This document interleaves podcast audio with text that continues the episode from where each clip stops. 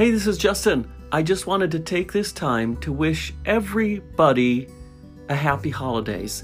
This is the second day of Hanukkah for all of my Jewish friends.